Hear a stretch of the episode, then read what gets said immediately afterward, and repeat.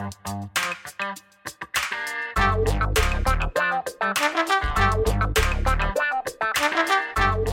guys, Montel here, and thanks so much for tuning in to this edition of Let's Be Blunt with Montel. My guest today is an accomplished writer, director, executive producer for film and television. He's executive producer and the lead director on the Good Witch series starring Catherine Bell, now in its seventh season. He's here with me today to talk about a film he wrote and directed that was just released. The film is called The, the Marijuana Conspiracy. The film is based on a true story of the government or the Canadian government experiment in 1972 on the effects of cannabis consumption by women. Craig Pryce, thanks so much for joining us today on Let's Be Blunt with Montel. Happy to be here. Thanks, Montel. Yes, sir. No, this is really kind of crazy. How did first of all, let's back up a little bit before we talk about the movie. How did you get your start in the entertainment industry? I was uh, I went to film school back in the day, and then I spent two years basically trying to make a, my first feature, which is really hard to pull off but I managed to get it done. It was a horror film called Revenge of the Radioactive Reporter. it's actually becoming a bona fide cult film. Um, I've wow. actually had Fangoria interested in me re-releasing it, and a lot of people re-releasing it. And I went from there to another horror film called The Dark, which um, starred Neve Campbell, and we sold it to HBO and um, Miramax at the time. So it was really a, a, great introduction. And then I sort of needed to get a day job, so to speak. So I went into television and I um, directed um, a fair bit of episodic, a lot of episodic. And then I missed uh, the movie experience. So I started doing more TV movies where the director has more of a say in how things are done. And um, that morphed into one of them was a show called Good Witch, which you mentioned, which was we did seven movies for um, Hallmark, and then Netflix picked them up eventually. But after that, the network wanted us to morph it into a series. So we've actually done uh, seven seasons now of The Good Witch. So it's been a 14 year journey in that respect. But along the way, I've always been interested in other projects and off seasons on other projects, and that's why this one sort of came came about. Oh, gotcha. Well, yeah, Good Witch is now in its seventh season, like you just said. Yeah. And literally, uh, it's the highest rated show on Sunday nights on uh, your outlet. So, cable. So it's great. Um, um, how did you take the time and w- to develop this project? When what what what what excited you about it and brought you to it? Well, first of all, I found out about it about five years ago and I always develop things along the way, and then I just go back to them when I have time and see what I can make. So what happened was this thing kept rising to the top of the pile. I, it's just such an interesting story. It started with an article in the Toronto Sun written about what happened in 1972. And as you mentioned, it's a true story.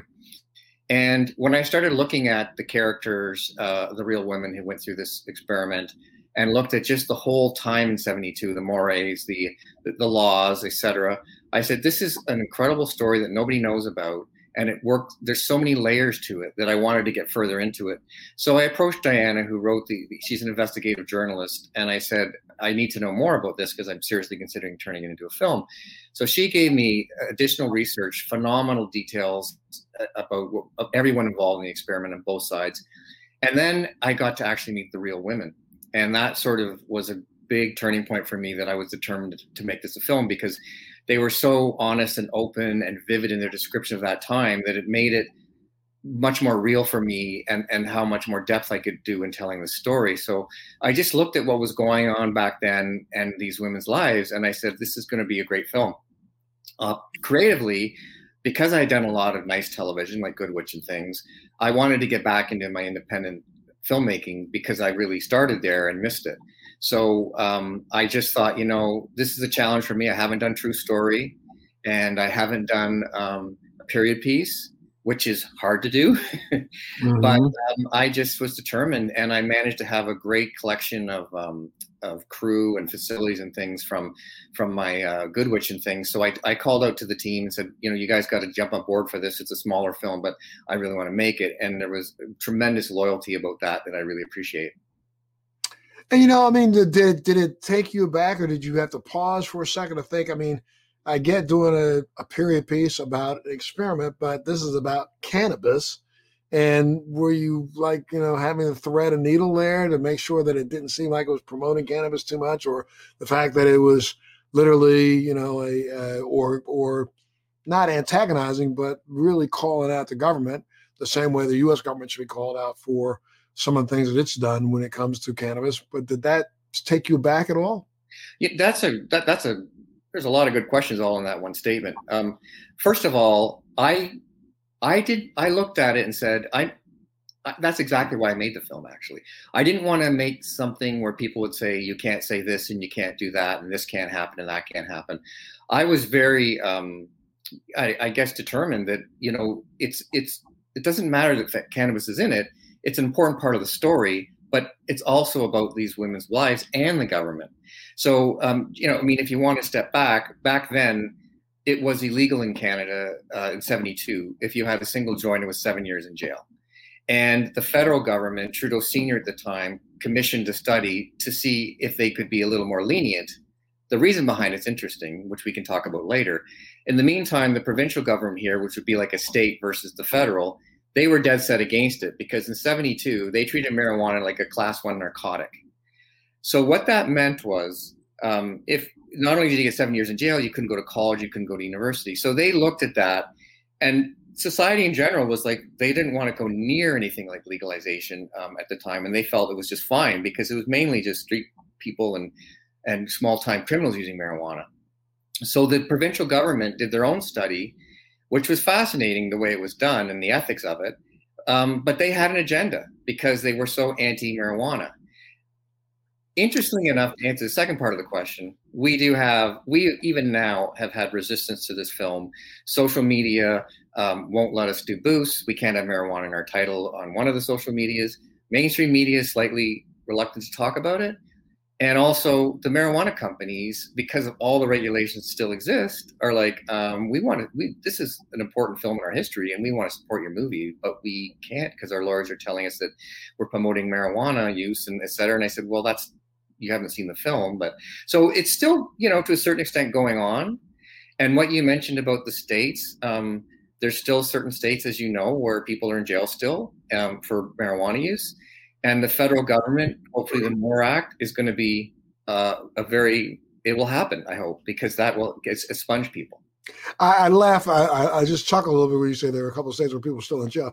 There's uh, across America, people are still in jail. This is going to be something that you know, I, I really wish I could could have as much hope as you have. But I mm. got to tell you something. Just like we see what's going on in this country when it's the last stand for attitudes of old, this is the last stand. This is the last opportunity that people get to utilize something as benign as a plant to re-enslave people. Yeah. And, you know, you look at the divisions in America and you recognize that I don't know if it's the same in Canada as it is here, but you know, and I, I, don't think it is the same in Canada. But you know, clearly, eighty percent of the people who've been arrested or prosecuted for cannabis use in the United States are people of color. This is an enslavement tool, and there are the powers that be who do not want to give up enslavement. It's so interesting when you say states where there are still people in prison. I mean, in all of the legal states, there are still arrests going on for cannabis. I know. But just make sure you depend on who you arrest. So I, I found it really just absolutely crazy. Talk a little bit more about, you know, the kind of pushback you have for a film that to me is a look at an educational historic perspective. That's the way it should be looked at. I mean, we saying we can't even talk about cannabis, period. Nobody's talking about promoting its use, especially I don't think your film does that at all. I think your film literally takes a look back at the ignorance around some of the research that was done back then in the day and and its real true impact on people. So I just don't I don't get why especially why the cannabis industry wouldn't come behind and say, guys, take a look at this. This is something that you should look at and see the true history behind cannabis.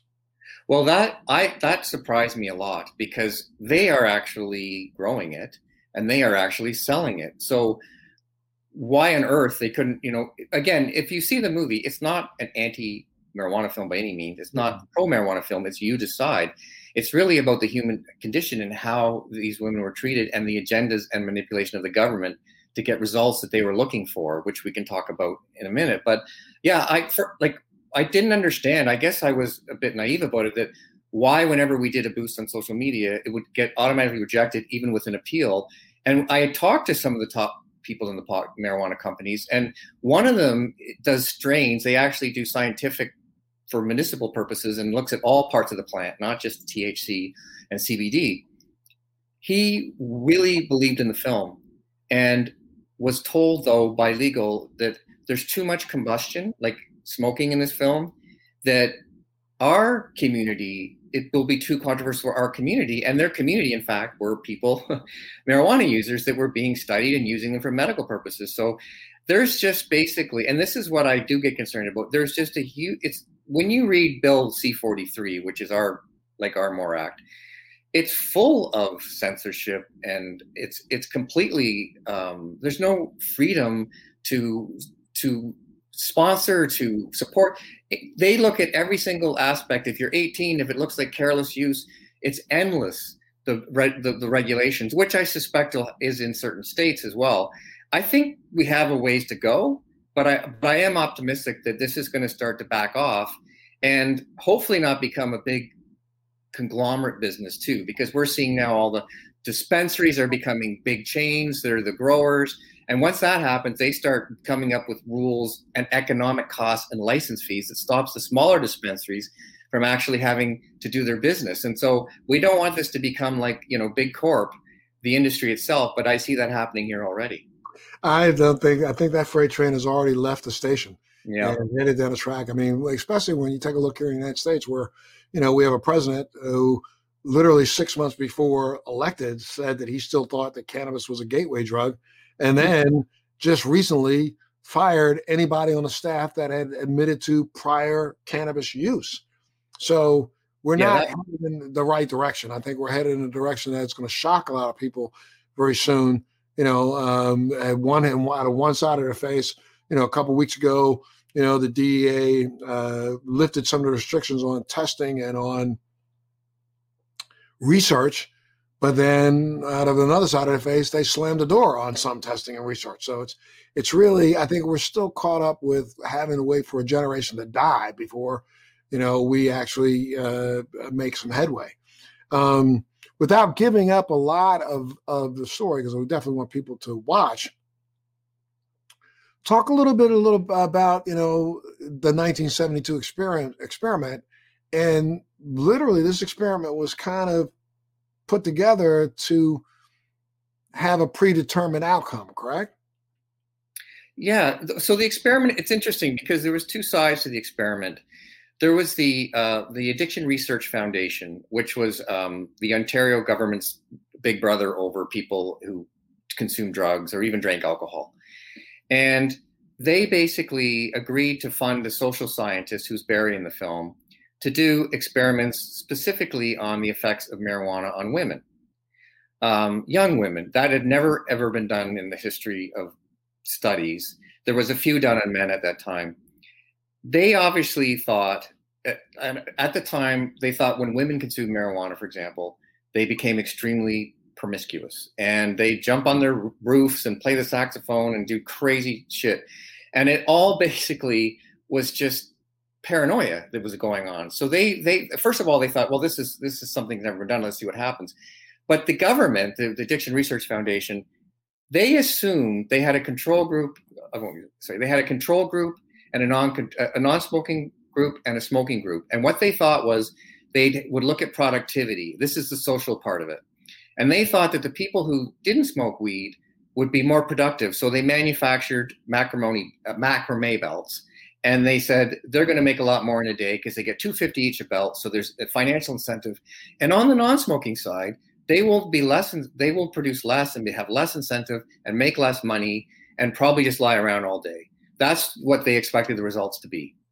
And there was a physiological part where they did a lot of blood work and things. They ended up with so much track marks on their arms, it was ridiculous. So then after that happened, as the study started, the smoking group were as productive, and there was a couple of them that were excelling beyond the non-smoking group. They actually were determined. They, uh, you know, they got really high every night, and they got up every day, and they went to work like anybody else.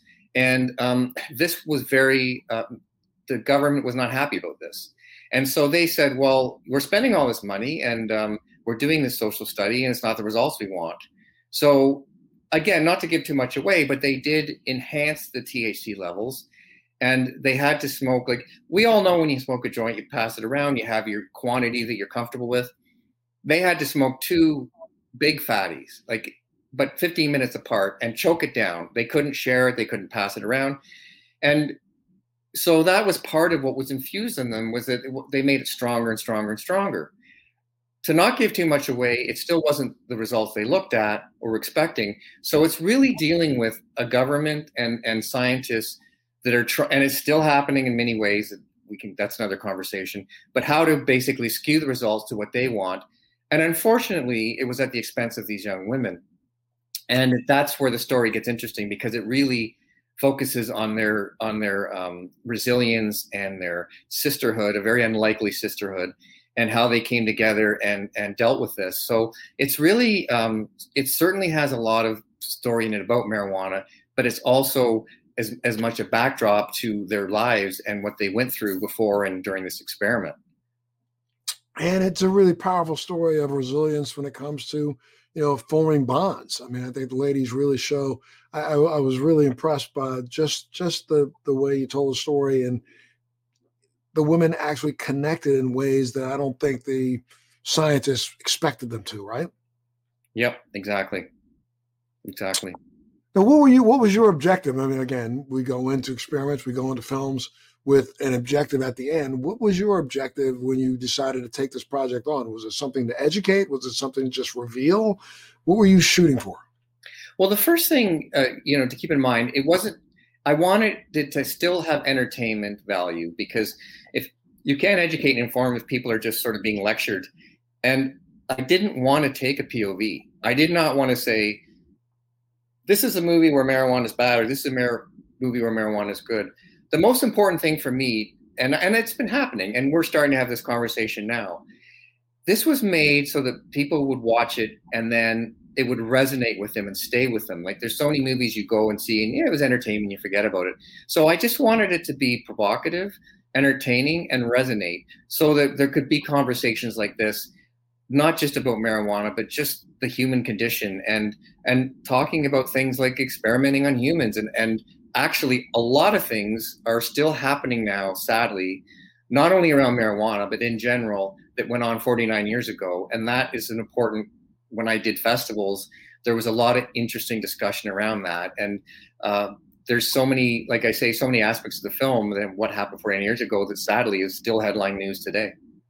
Absolutely. I mean, there there are studies that are being done right now on cannabis that go where science is going into the study with an objective to come out of the study to say, see, we told you this is bad. If you take a look at the majority of the studies that the US government does, they're always looking for some sort of a solution or answer that they can jump on top of and scream, see, we told you cannabis was bad. Yep. Where there and and a lot of results are coming out entirely different. Right. Yep. I know, and that's that's happening in every industry, not just the marijuana industry. The, you know, they look at it's a simple thing of looking at what's happening with vaccines, and and and all the information and misinformation, and then the science wants to tell you this, and you you could read two papers and get two different stories on on vaccines and the virus, and the you know it's it's really tough because if there is a bent and an angle of media or government or science, you you have to do your cross referencing and not trust everything you read or see. Absolutely. Did you uh, did you get an opportunity to screen this movie for the real participants? Yeah, that's a great question. Yes, I was I was really nervous. Um, not all of them are still alive, um, but the ones that I met, um, fortunately, still are and had really um, lengthy interviews with. I did a private screening for them, um, like virtual right now with what's going on. And I got some really good notes back, particularly from uh, one of them who is advocating for the movie right now, who was in the actual experiment. And she felt, it, it, to a certain extent, it was emotional for her um, because she felt like she was there again.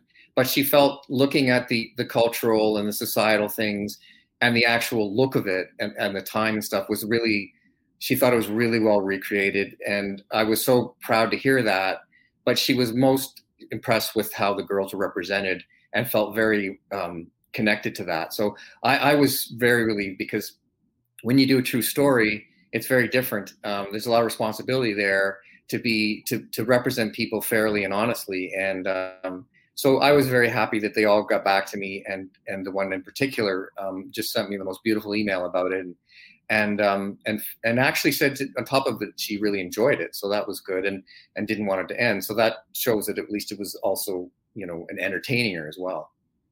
And I mean, and let's make sure we make it clear that you literally created, though the characters are based on the real participants, you kind of like amalgamated them all and put them together and pulled them back apart so that they really could not be identified, right?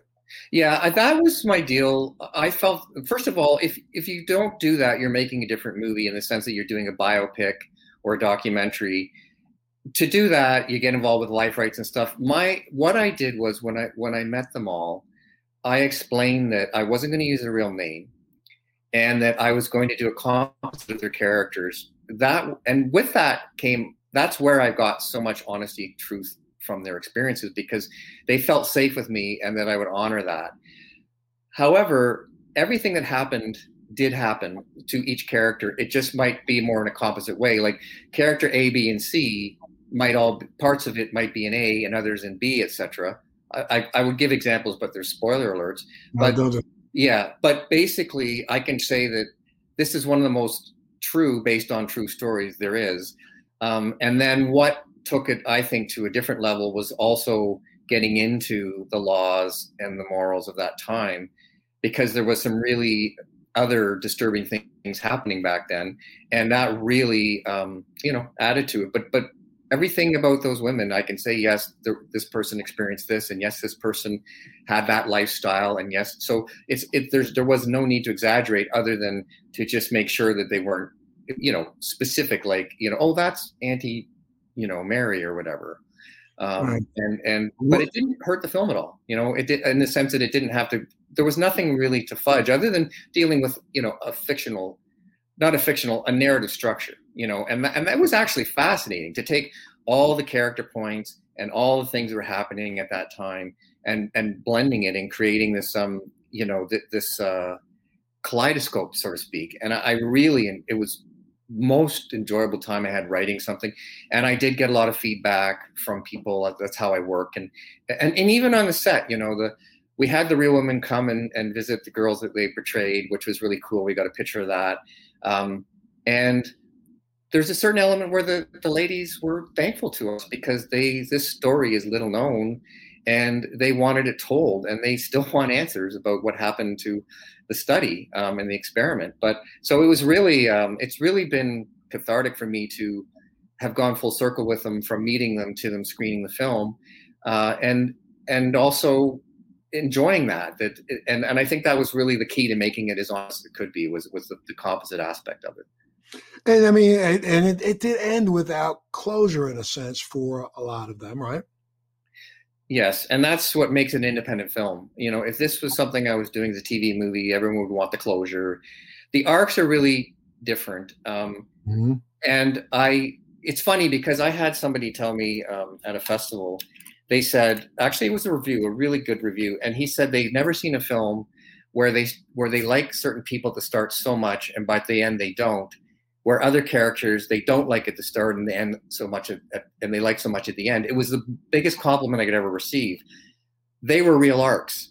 Um, so it was very like i really appreciated hearing that but they also like i say they went on this journey and some came in not in good shape like one was there to find herself.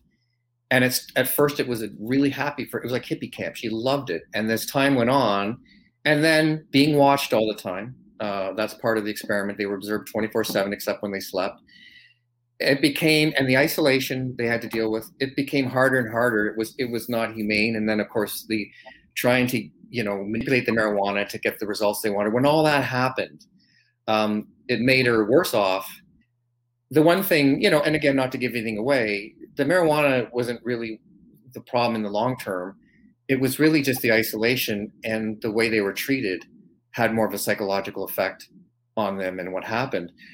Some of them were like Teflon, like they went in and they just did their thing and made a lot of money. Some of them made no belts but just wanted to party. I mean, they, they all had different different places going, but they the hardest thing for them all was to leave each other because they did feel very um, connected. And you know I, i'd say to them like you know did you have little fights? Did you did people get cliquey? She goes no we were all in it together. Sure you have little you know you might say you left the toothpaste cap off. What's wrong with you?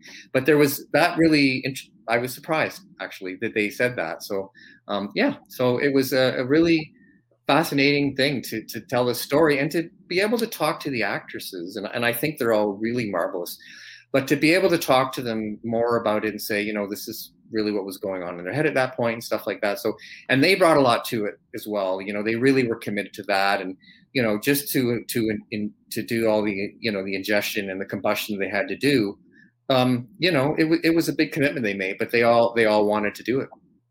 And what was what was one of the most shocking things that you you found delving into research? Well, I think the most shocking thing was human experimenting in 1972. There was zero um, regulations whatsoever. You could do whatever you wanted to anybody as long as they signed a half page release form. I think it really disturbed me that they could just change what they were doing and how they were doing it and what's interesting is when I did further research about human experimenting in Canada, the first official regulations was 1998. It's almost this this millennial.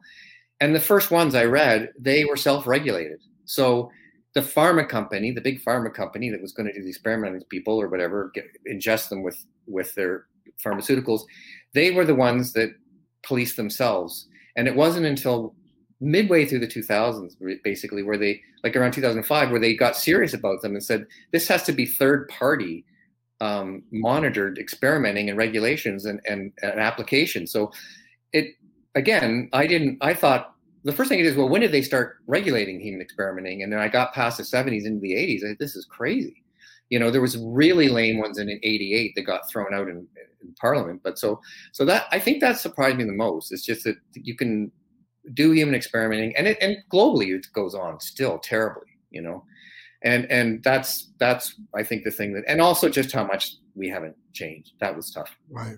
Right. Well, you know, now we uh, you just uh, did your global release on uh, 420. So where can people see it at? Where can the people uh, pull it down? Is it available? Will it be available on all the streaming services? Right. So we're just finishing. Right now, we're we haven't done the international yet. We're doing North America. International's coming soon. Um, so we did a um, we played the, the, virtual cinemas in the states um, because it, just for safety. But there's going to be a big push starting 420 um, to release the movie. Uh, but from that point on, it's going to be on absolutely every um, digital platform there is, and also on demand, cable on demand. So it's going to be absolutely everywhere. And the distributors, uh, the Canadian distributor Vortex, and then uh, Samuel Goldwyn Films, who's doing the U.S they're really behind the film and understand it and believe in it. So we're really excited with um, with with the release and um, they you know Goldwyn's known for quality independent and um, art films and they just got three Oscar nominations for two of their movies. So I think we're in a with, with the right people that that really understand the film and the themes and you know also the you know the, the aspects of the marijuana story and it, how topical it still is and becoming more so. Well, I mean, I, I think this movie's going to blow up. I think you're going to blow up uh, way bigger than you think you are. and if it does, I mean, do you have any any plans to develop out any more cannabis kind of related projects? Oh, absolutely. I think what I would do, you know, it's funny. There's a lot of stories I'm interested in, and I would probably pursue more of the documentary aspects of that, uh, of the of the cannabis side of it, because I actually do have I want to go back into documentary because uh, that's just like independent films. I think that there's so many stories to be told about cannabis and they can make a difference. We did actually, it's funny, we did play a festival in um, Buenos Aires uh, that's specifically for cannabis uh, movies, documentary shorts and films and then also we played they, they, want us to do another one next we can't because of our time release but there's actual festivals dedicated to that. I saw some of the stuff and it really inspired me some of those shorts and documentaries. So i think when i explore that part of it it would be more on the documentary side than narrative unless a really interesting story comes across again that has you know a, mar- a marijuana angle to it i would not hesitate in a minute. I mean i find it very it's very interesting you know a lot of the documentaries that have been done on cannabis, it really never really delve into the true history of cannabis. I mean, you know, a lot of people just go back to 1937 and reefer madness, but they skip everything that happened since 1590.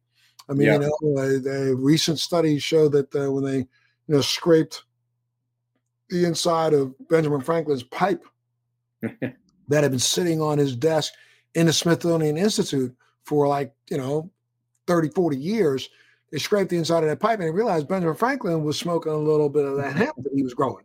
Yeah. Well, I mean, you know, if somebody finally told the truth about what you know North America was built on, it was built not on tobacco and cotton, it was built on hemp. Absolutely. Um, so I think more people would recognize the, you know, the fact that this has been a part of our life for 500 years, really for 3,000 years, but part of recent man for the last 500. So you're thinking that might be something you might like to get that, get into? I'd love to, to work with you on one of those. Oh, that's oh, that sounds great. There is a great history there for sure. I I, I totally agree. And now, uh, it, what what were some of the naysayers who who you know seen it? I mean, we like to talk positive. Let's talk a little bit of negative. Any negatives out of the film that people have looked at? I think. Well, no, I, I, specifically those who were afraid to get behind it I'm sure you sent them a copy of it to say, what were you so afraid of? What do they have? Well, it's a little early in its release. I mean, there's always the problem with critics. Um, some of them, if you're anti-marijuana or, you know, it, it's a long story, but I've seen a couple reviews that were remarkably positive and really understood the film, really understood it and the characters and the role of marijuana and the and the control and the conspiracy of it and then I've seen a pick of people that, that don't even want to talk about that. And they'll begrudgingly say, yeah, it was really interesting characters and they really recreated the, the area well, but I'll its flaws. And it's like, what flaws are you referring to? Like there was very little mention of even the, what it was about, even though it's in the title. And so I thought, is this person anti-marijuana that's writing this film review or what are they missing there? Or what am I missing? Because it didn't correlate to what the film really was about. I suspect that it's going to it might have an element of love or hate depending on your views on marijuana or your just views in general. And for that, um, I'd rather have something that's talked about and controversial to a certain extent than just yeah, it was okay. So I'm I'm I'm ready for that, and um, you know I, I'm very like I say I'm very proud of it and the story it brings out, and I'm also proud that I didn't I didn't feel I took a bias because I wasn't there to prove I was there to tell their story. I wasn't there to say marijuana is great or marijuana is bad. I was just there to say this is what they did with it. It's not the marijuana, you know, and and this is this is how they they handled it. But um, you know, it's interesting because one of the real women, she'd be in her seventies now, and and she still uses marijuana for for um, medicinal purposes. She says helps me sleep better. I have sciatica. Um, my husband makes me hash brownies every day. And so, you know, she's still using it. Um, one of the ladies said it was like eating too much chocolate after they force fed me that long and that much and that strong. It um, it wasn't for me anymore. So it's it's really interesting how they all had different aspects to deal with. Well, I gotta say, I think I, I applaud you for even making the film, you know, the marijuana conspiracy, and um, I hope that all of my viewers, you know, will go and, and download it and take a look at it. I really found it entertaining. I enjoyed it, and enjoyed the experience, and enjoyed the ride that you took us on. So right. Uh, I'm looking forward to the the next project that you put out. Excellent. I really appreciate that and your time to highlight on your show. I love your show, and also to um, to have watched the film and, and given a bit of a showcase. I appreciate it. Absolutely. No, sir. Thank you so much. Well, you've been listening to Let's Be Blunt with Montel. Make sure you go out and watch the Marijuana Conspiracy. Craig Pryce, great work, my friend. And uh, make sure you also watch The Good Witch. And uh, you guys take care. Be well, sir. Stay safe. Thanks for joining me on Let's Be Blunt with Montel. Please make sure you're subscribed and hit the bell to be notified when new episodes post each week. We'd love to hear your feedback also, so please send us your comments.